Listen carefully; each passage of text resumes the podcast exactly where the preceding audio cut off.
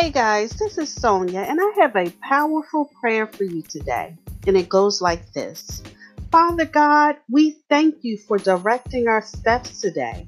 We thank you for covering us with your almighty shadow. We declare and believe that no evil should come near our dwelling, our family, our work, our body, and our thoughts. We rebuke the devil from hindering our life and purpose. No storm, no demonic strategy, no offense, no pestilence, and no evil report will interrupt the blessing of God in our life. I release the love and wisdom of God into our heart and mind. Satan, take your hands off God's property. Thank you, Father God, for joy and peace that passes all understanding. In Jesus' name, I pray, Amen.